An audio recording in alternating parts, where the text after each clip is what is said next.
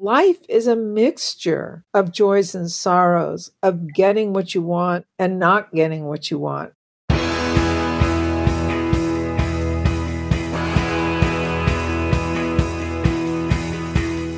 Welcome to the One You Feed. Throughout time, great thinkers have recognized the importance of the thoughts we have. Quotes like garbage in, garbage out, or you are what you think ring true and yet, for many of us, our thoughts don't strengthen or empower us.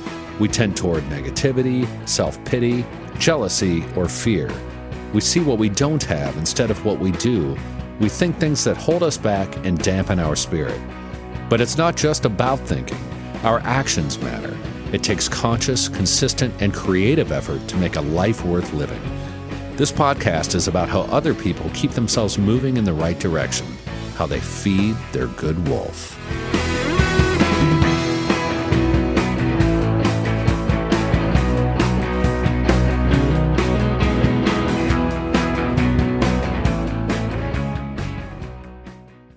The best conversations I have with my colleagues are the ones that happen when no one is looking, when we're not 100% sure yet what to write. Hopefully, having conversations like this can help you figure out your own point of view. That's kind of our job as Washington Post opinions columnists. I'm Charles Lane, Deputy Opinion Editor. And I'm Amanda Ripley, a contributing columnist. We're going to bring you into these conversations on a new podcast called Impromptu. Follow Impromptu now, wherever you listen. Grand Canyon University, an affordable private Christian university, is one of the largest and fastest growing universities in the country, offering more than 270 programs online. In addition to federal grants and aid, GCU's online students received nearly $130 million in institutional scholarships in 2022. Find your purpose at Grand Canyon University. Private, Christian, affordable. Visit gcu.edu slash myoffer to see the scholarships you may qualify for. Thanks for joining us. Our guest on this episode is Toni Bernhard. It's her second appearance on the One You Feed podcast. Toni is a former law professor at the University of California, a practicing Buddhist for over 25 years, and the author of many books, including the one we discussed today How to Be Sick Your Pocket Companion. Hi, Toni. Welcome to the show. Hi, thanks for having me. I'm so glad to be here. Yeah, it's such a pleasure to have you back on the show. You were on a number of episodes ago. I can't even imagine how many ago, but several years ago. So it's wonderful to have you back. We're going to be talking about your book, How to Be Sick, a pocket companion. We'll get to that in just a moment. We're going to start like we always do with the parable. And in the parable, there's a grandmother who's talking with her granddaughter, and she says, In life, there are two wolves inside of us that are always at battle. One is a good wolf, which represents things like kindness and bravery and love, and the other is a bad wolf, which represents things like greed and hatred and fear. And the granddaughter stops and she thinks about it for a second. She looks up at her grandmother. She says, Well, grandmother, which one wins? And the grandmother says, The one you feed. So I'd like to start off by asking you what that parable means to you in your life and in the work that you do. Well, I love the parable, and it actually comes right out of many of the teachings from the Buddha that I've been studying for maybe 30 years, because he talks about habits of the mind and how you really become the one you feed. And that if you are always reacting in anger, you become an angry person. And if you act out of kindness, you become a kind person. And the beauty of this, Eric, is that if you're feeding the wrong wolf, you can start to feed the other one. Uh-huh. I think it was Seneca who said, you know, treat every day like the first day of your life, something like that. And so, one of the beauties of our mental states is that they're changeable and we can change the way we think and the way we act and the way we speak. And people should try this. Every time you're kind to somebody, it's easier to be kind the next time. You're basically becoming what you feed. And so I love that parable. I think that's a great interpretation. I want to ask you a couple questions about that, though, because I think this is a nuance, and we're going to get into this nuance a lot in your book. But, you know, we start to talk about these things like greed and hatred and fear. And in some cases, they're action states, and sometimes they're feeling states, right? And, you know, part of what I think that we want to get better at in our lives is allowing ourselves to sort of feel what we feel but not feed it. And so, do you have any thoughts on, you know, how do we allow ourselves to have the emotions that we're having, but not feed them? So, if we're if we are feeling, let's say self pity, right? There's some self pity going on. It's not an emotion we want to feed and grow. We don't want to repress any emotion and force it away. And so, I'm always interested in this nuanced area. Well, it is nuanced because if you're feeling angry or greedy or full of what I call don't want mind, which is something certainly I experienced during the day. If you try to push it away in aversion, it often just gets stronger. I don't know which of his books it's in, but you know, the Vietnamese Zen monk Thich Nhat Hanh always says, uh, take care of your anger take care of your greed. And I never understood what that meant. But now I see that you have to let it be and arouse self compassion for the pain that it's causing you. And I often recommend that people speak to themselves silently about specifically the painful emotions they're experiencing. I'm so frustrated that I have to stay home all day and it's almost been a year and I'm really lonely. When you let that into your heart, that's when change can begin to happen. Because all emotions, all thoughts are impermanent. And so if you're feeling angry, there's no need to say, okay, well, then I'm an angry person. I'm a lonely person. And that's the way I'm always going to be. Because impermanence, it's a universal law recognized in all spiritual traditions. And so have compassion for those painful feelings. And when you express that kind of compassion, you're telling yourself you care about your suffering. And right then, they will soften and then you can begin to change your response to the world and to other people and start to set the intention to be kinder and to be more patient, whether it's with yourself or others. It's something I feel like I'm always exploring on this show, sort of finding that middle ground between indulging and repressing emotion, you know, allowing them to have the space they need and yet not inflaming them or encouraging them. Yes. When you repress, you really are intensifying the emotion because it's still there. So there's an opening of the heart when you allow yourself to feel compassion for the pain. And instead of what often happens is self blame, which multiplies your suffering. So you may be feeling angry about what's happening in the world right now. And then you say, I shouldn't feel angry. And you get mad at yourself for feeling angry. Well, you've just doubled your suffering. Right. And we're going to explore that idea a lot in this interview. I want to sort of set the stage a little bit here for the conversation with you. You've written a number of books, but the last several have really been in the vein of dealing with chronic pain and illness. That's a condition that you have in your own life. So I'm wondering if you could just tell us a little bit about your own story just to set the stage. My story is eerily similar to what's going on in the world right now. 20 years ago, this May, I came down with a pretty serious viral infection. But the doctors said it's a viral infection. You just have to wait for it to go away. Antibiotics don't work on viruses. And the acute symptoms went away the uh, sore throat and the cough and the fever. But it left me feeling, I call it the flu without the fever. I have flu like symptoms. And so, if people would just recall how you feel when you have the flu, uh, you may be able to get out of bed for a while and do a few things, but then you're back in bed. And so, I have not a lot of energy. There's a limited number of things I can do. My books I've written from the bed. I'm sitting on my bed right now. I just pull my laptop over on days when I can and I write.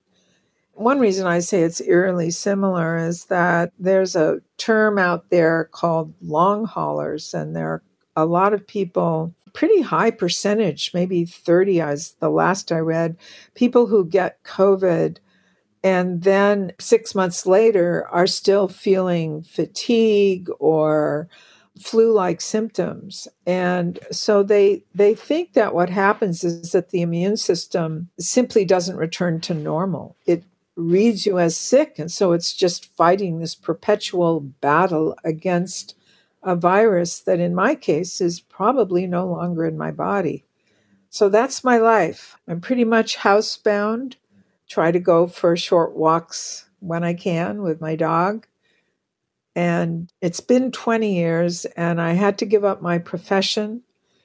But about 10 years ago, I started writing books, kind of bringing together what I'd learned from Buddhist practice and my own experience to try to help people live a life of purpose and even joy at times, despite chronic pain. When I say chronic illness, I'm including chronic pain.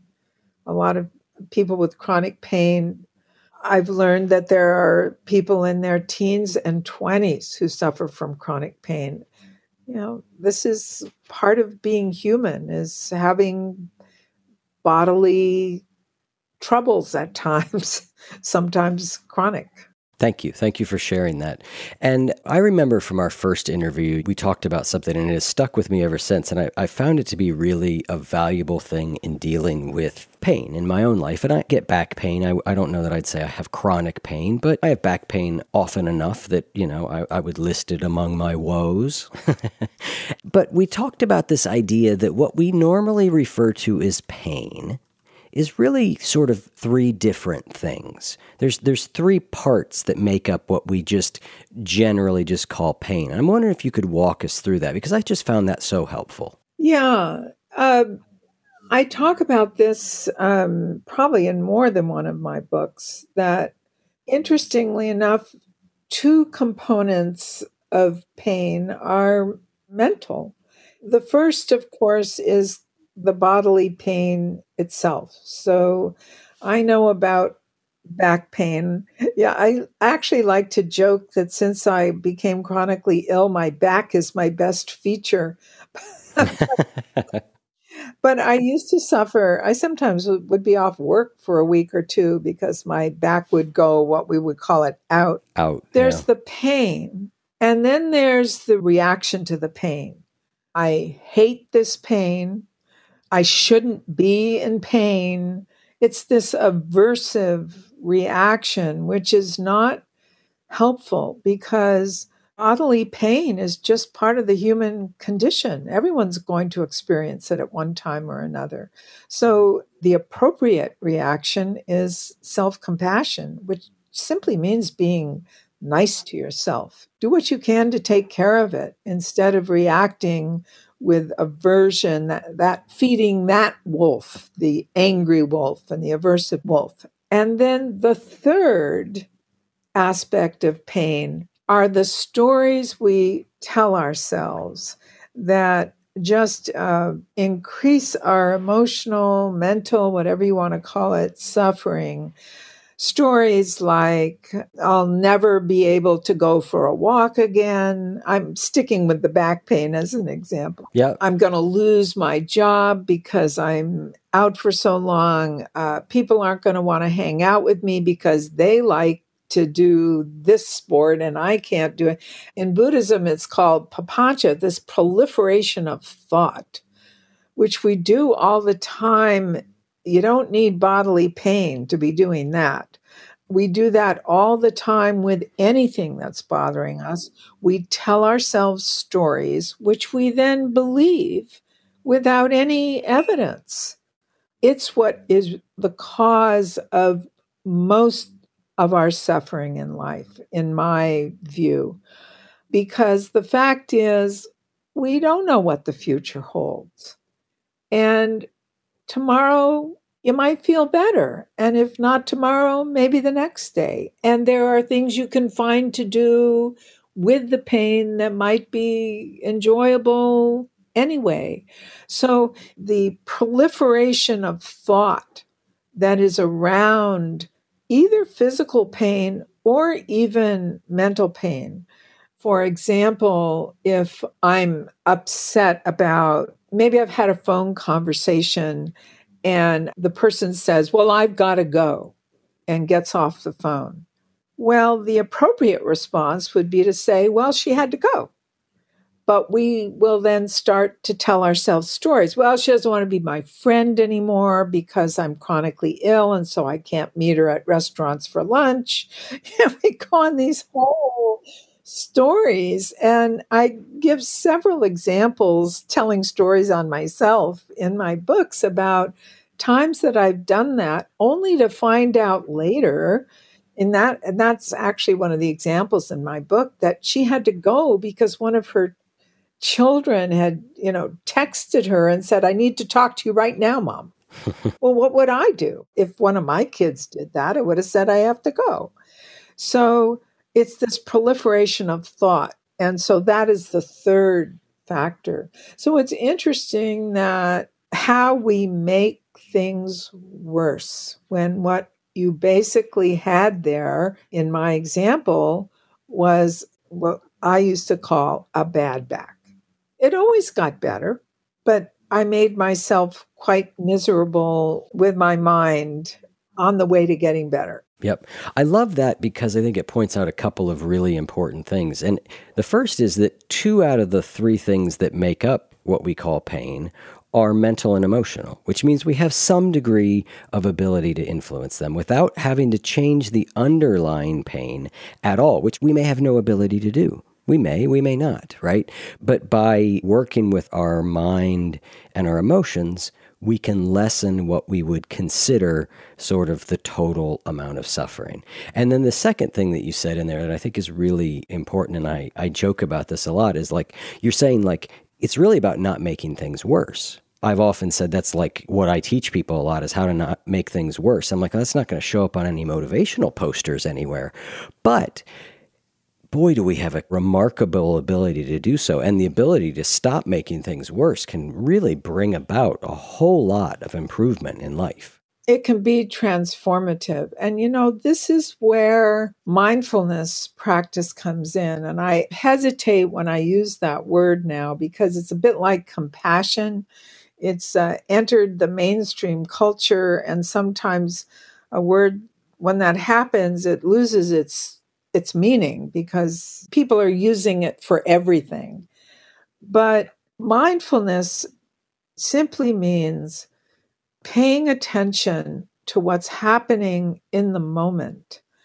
And I mean, it's fine to pay attention to sounds and sights, but what's most valuable to me is paying attention to what's going on in my mind. Because what I've just described, this proliferation of thought where I think, oh, she doesn't want to talk to me anymore because I can't have lunch and all of that. One of the reasons that happens is that we're not even aware we're doing it. If we can become aware, if we practice saying, there I am going off on one of these crazy tangents that there's absolutely no reason to believe. Or to use your phrase, you know, there I am starting to make things worse. You can stop it at that point. That's mindfulness. It's a practice of becoming aware of what your mind is doing and then switching gears over to self compassion really nothing more than being kind to yourself. There's a wonderful Zen teacher, uh, uh, who's passed away. Her name was Joko Beck, and she's wrote, I, I never met her, but I read some of her books. And she has this wonderful suggestion. She says, stick to the facts. If your back is hurting, what are the facts? The facts are my back is hurting. Second fact, I don't know when it will get better, but it always does, so I know it will. And that's about it. Before I became chronically ill and had to leave my profession, the other fact might be I'm going to have to arrange to make up a couple of the classes that I've missed because I was a teacher. So stick to the facts. And that is the way to not make things worse because it's something concrete that you can do. What do I really know here? What are the facts? And the rest is just that storytelling that my husband and I sometimes call it being off in la la land. And like you and I have been saying, it just makes things worse. That's to me the principal value of mindfulness is that ability to say, oh, I'm about to go off in la la land. I'm not going to take the trip and just come back to the present moment and see what you can do to help with the pain.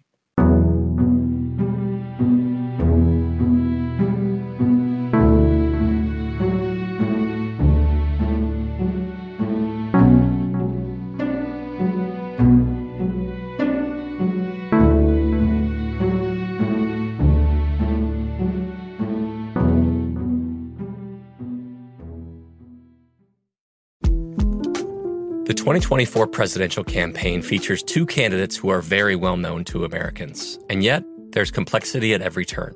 Criminal trials for one of those candidates, young voters who are angry. The Campaign Moment podcast from the Washington Post gives you what matters. I'm Aaron Blake, and I'm covering my 10th election cycle. My colleagues and I have insights that you won't find anywhere else. So follow the Campaign Moment right now, wherever you're listening. But We Loved is a new podcast about queer history coming May 15th. I'm Jordan Gonsalves, your host. Growing up, I thought being gay was the worst thing I could ever be. The gay history I learned was tragic. Jerry had died of AIDS, and it's like, what is happening? It was survival. That's why it's called survival sex. But as I interviewed queer elders, I realized there was another history that I had never been taught a history of courage and perseverance. I wanted to take control of my story and not be ashamed of it. And it was a history full of love. The joy we found in saying husband again and again and again was incredible. And while learning this new queer history from my elders, I realized they had so much wisdom to pass down. The key is to understanding yourself, learning to love and embrace yourself. From iHeart Podcasts, I'm Jordan Gonsalves, and this is But We Loved. Listen to But We Loved May 15th on the iHeartRadio app, Apple Podcasts, or wherever you get your podcasts.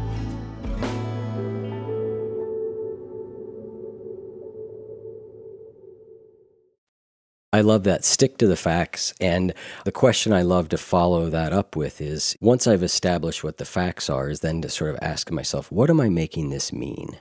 That question is so helpful because it seems to me as humans, we can't not make meaning. That's what our brains do. They have to do it. They can't live almost without it. So recognizing that, it's really helpful to go, well, what am I making it mean? And what else might it mean? You know, at least let's get some alternate explanations on the table besides my usual worst case scenario. I love that. You know, sometimes people think that meditation is about not having thoughts. Well, you can't, at least I can't stop thoughts from coming, but I can examine them. I can investigate. And actually, the Buddha, that was one of his, I'm going to forget, it's seven or eight factors of enlightenment. And one of them is investigation, which is exactly what you're referring to. What does this mean? And what are other possible meanings? Am I making things worse for myself by attributing meanings that may not even be true? It's interesting because Zen is not my tradition, but I, I love so many teachings of Zen teachers. This wonderful Korean Zen master, Seung Sahn, who came from Korea to the United States. And he has this uh, teaching called Don't Know Mind. And wow, is that freeing? It's just another way of stating what we've been saying but to recognize that you don't know even what's going to happen in the next moment. For me, there's freedom in that. Of course, as with a lot of these practices, the trick is to remember to do it. I'm not suggesting in any way, shape, or form that I'm a liberated person, but I know I know a lot of practices that can lead me in that direction. And don't know mind is just a wonderful expression. Even when you say, uh, What does this mean? Maybe you don't know what it means in terms of what tomorrow may hold or what the rest of the day may hold. So I think when Joko Beck says stick to the facts, she's also saying stick to the present moment. What's going on now?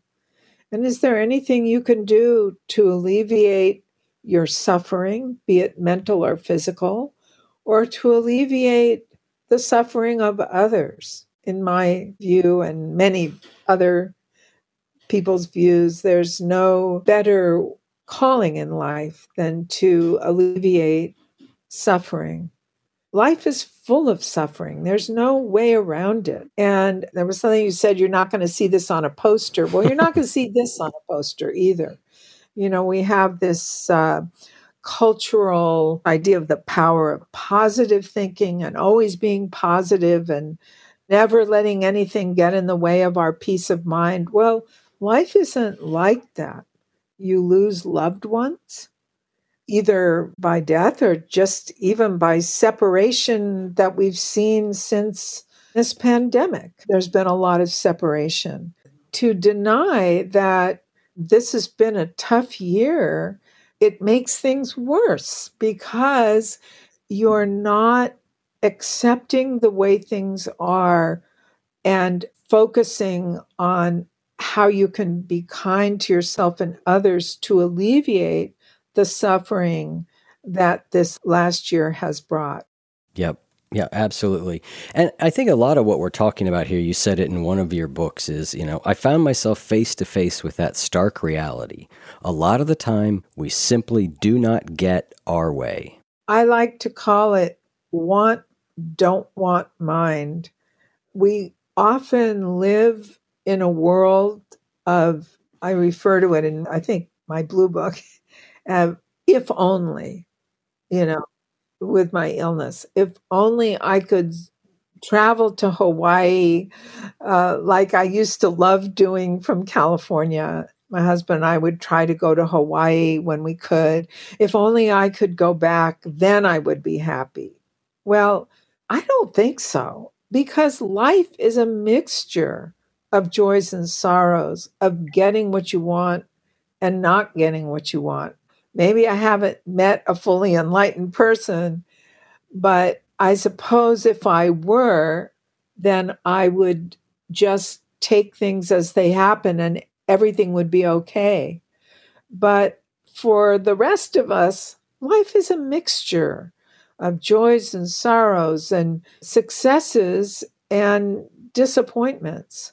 And when things don't go our way, my approach is to say, first of all, don't push it away in aversion.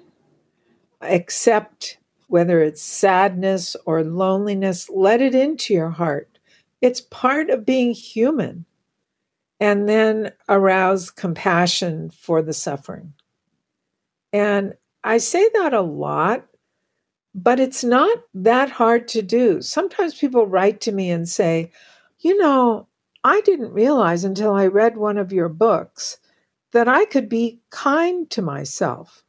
I find it easy to be kind to other people, but I've found it hard to be kind to myself. And I like to say there's so little that we control in this life.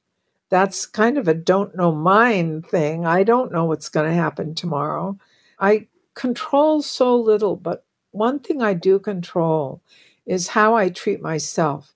I see no reason not to treat yourself kindly. And that doesn't mean you can't reflect on past behavior that wasn't so skillful and try to change the way you behave in the future. That's valuable. But to uh, hold a negative judgment and hold guilt, it doesn't benefit you and it doesn't benefit others. When in doubt, be nice to yourself. Right. It is one of those very foundational practices is to learn to to be more self-compassionate. You know, I think when people are expressing it, it's hard to do. It's just a lifetime of not doing it. It's a lifetime of relating to ourselves in a certain way. And anything that we've done for a long time is more entrenched. It takes more effort to change those patterns. Absolutely. And there are reasons sometimes why people find it hard to be nice to themselves. It comes out of a lifetime of conditioning. And that conditioning can include people in your life who were super critical, a parent who was always saying, that's not good enough, that's not good enough, or some other person in your life who was always critical and you've turned that on yourself. And so you think you're not good enough. So this takes us back to the beginning of where we were talking about the one you feed. And a lot of people feed the wrong wolf out of a lifetime of conditioning, but you can change. The Buddha said the mind is as flexible as the balsam tree. And I've always loved that. And this is what neuroscientists are telling us today that the mind is changeable, nothing set in stone. If you think of yourself as an angry person, you can start right now to undo that conditioning. Uh, you might think about why are you this way? Did you have a parent who was always saying you weren't good enough. When I first started teaching, I always thought I wasn't good enough. And then one day I said, Well, who is that benefiting? I'm doing the best I can. And that was the beginning of my becoming a better teacher because I let go of this thought I had that I needed to know everything and excel in everything. And I learned it was okay, for example, to say to a student's question, I don't know the answer to that. Maybe say, I'll look it up and get back to you or something. And so people who have that strong inner critic, all I would say to you is that you don't have to be that way. Start with little baby steps. Don't expect overnight to become this self loving person but start with baby steps. Do something kind for yourself and see how it feels. See how good it feels. And then you'll find the next time will be a little easier and a little easier. I've received thousands of emails from people who've read my books and they find these sections on self compassion to be life changing because it's never occurred to them to be kind to themselves.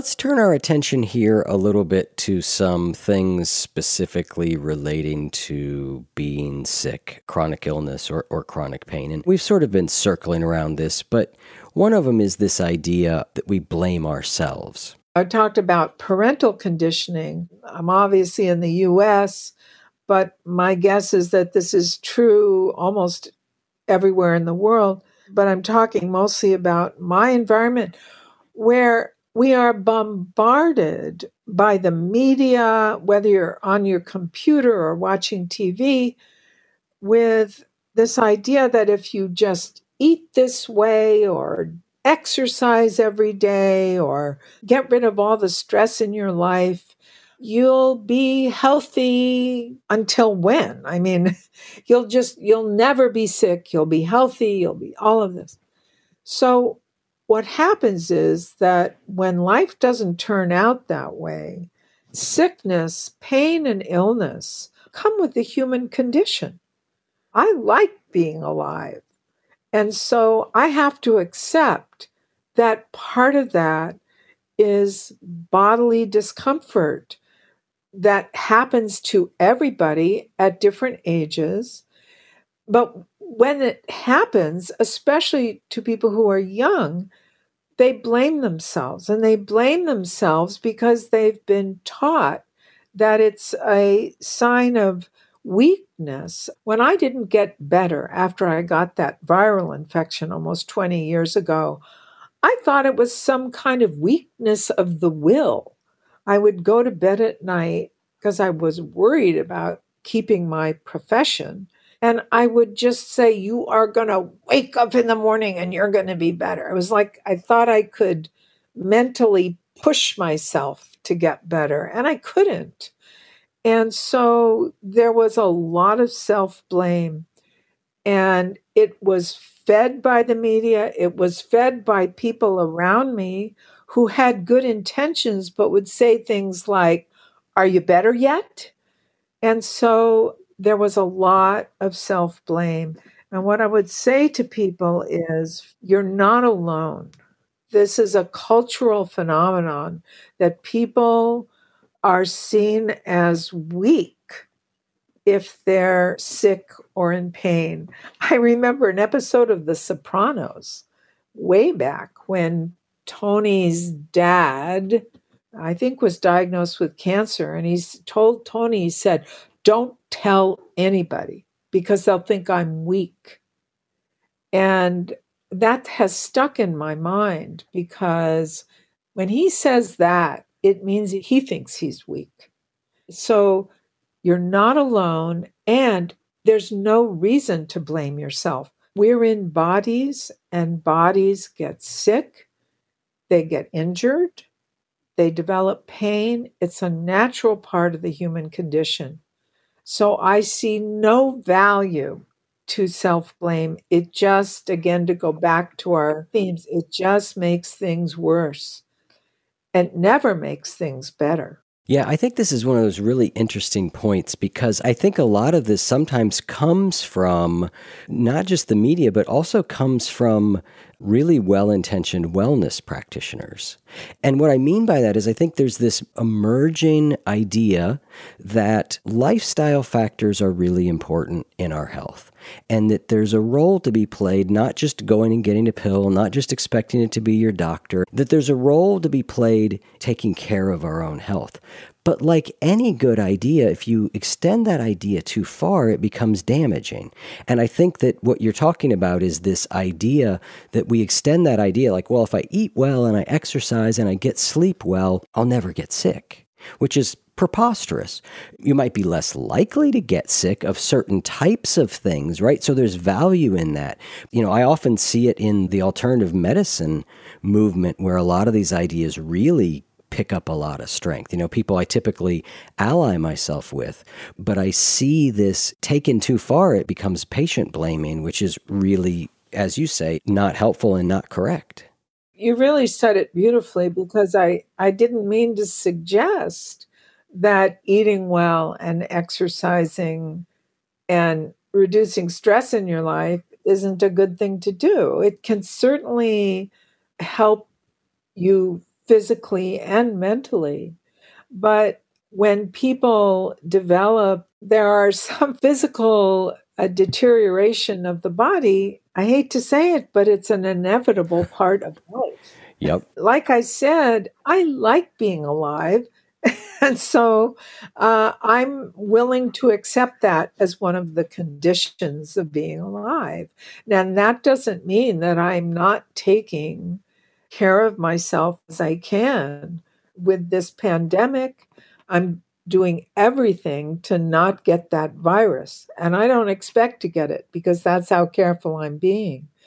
Uh, so it doesn't mean that I'm saying that these aren't good suggestions. It's just that uh, we're in bodies and bodies get old. Yeah. One of the things that I've learned from people who write to me is that there are, I've heard from so many people in their 20s who have chronic pain conditions uh, like rheumatoid arthritis. Or, I mean, there's so many of them. And they get told by parents and friends and sometimes doctors, you're too young to be in pain. Well, what does that trigger? That triggers self blame. But the fact is, chronic illness, it's not likely to hit in your 20s, but it can. And so it's just part of life. There's so much uncertainty. Equanimity is something I talk a lot about in my books, and it's really learning to roll with the punches instead of hitting your head against the wall when you've come up against something that you can't do anything about. It's not that I haven't tried to get well these last 20 years. I've tried everything alternative medicine, Eastern medicine, Western medicine, but I have an immune system dysfunction. And as one doctor said to me, and one infectious disease, disease doctor said, what we need is a restart switch like you have on the computer, but we can't. So we have to live with what you've got. Yeah, in the book, which I think is really helpful, you say that anybody can get sick physically or mentally, and anybody can develop chronic pain you know it just it happens. It you know it just it happens. And blaming ourselves you talk about blame and embarrassment being really common parts of if you've got a chronic condition. Yeah i did write in the self blame section of the book i wrote about embarrassment partly because i was so embarrassed. And it would be triggered by people saying are you better yet? And I was embarrassed that I couldn't get better. And of course, at the bottom of embarrassment is is self-blame. What's wrong with me that I can't regain my health? Well, there was nothing wrong with me mentally. I had a physical problem and it's been with me a long time. And I've learned not to be embarrassed by it. But you want to be able to work on saying, going back to Joko Beck, sticking with the facts. I tripped, I fell, I got embarrassed, people tried to help me. Now, what's next in life? But we tend to just keep the painful part, the the suffering, the mental suffering, we hold on to it. And when we do that, we're missing what's happening in the moment. I'm not saying this is easy. It's something to commit to, to start paying attention to what you do in the mind that makes you suffer unnecessarily emotionally and mentally. Yep, exactly. It is not easy. Thank you so much, Toni, for coming on the show. You and I are going to talk for a few minutes more in the post show conversation. I want to talk about a couple of other techniques that we can use, things, uh, something you call the drop it practice and the Are You Sure practice. We're going to talk about those in the post show conversation. Listeners, if you'd like to get access to the post show conversations, ad free episodes, and a special episode I do each week called Teaching Song and a Poem, go to oneyoufeed.net slash support. Toni, thank you so much for coming on. It's such a pleasure to talk with you again. And I think that your work is so important because I do think there's so many people out there suffering and that our natural tendency is to make it worse. And I think your work gives people some real tools to not do that. Oh, thanks so much for having me, Eric. I really enjoyed it.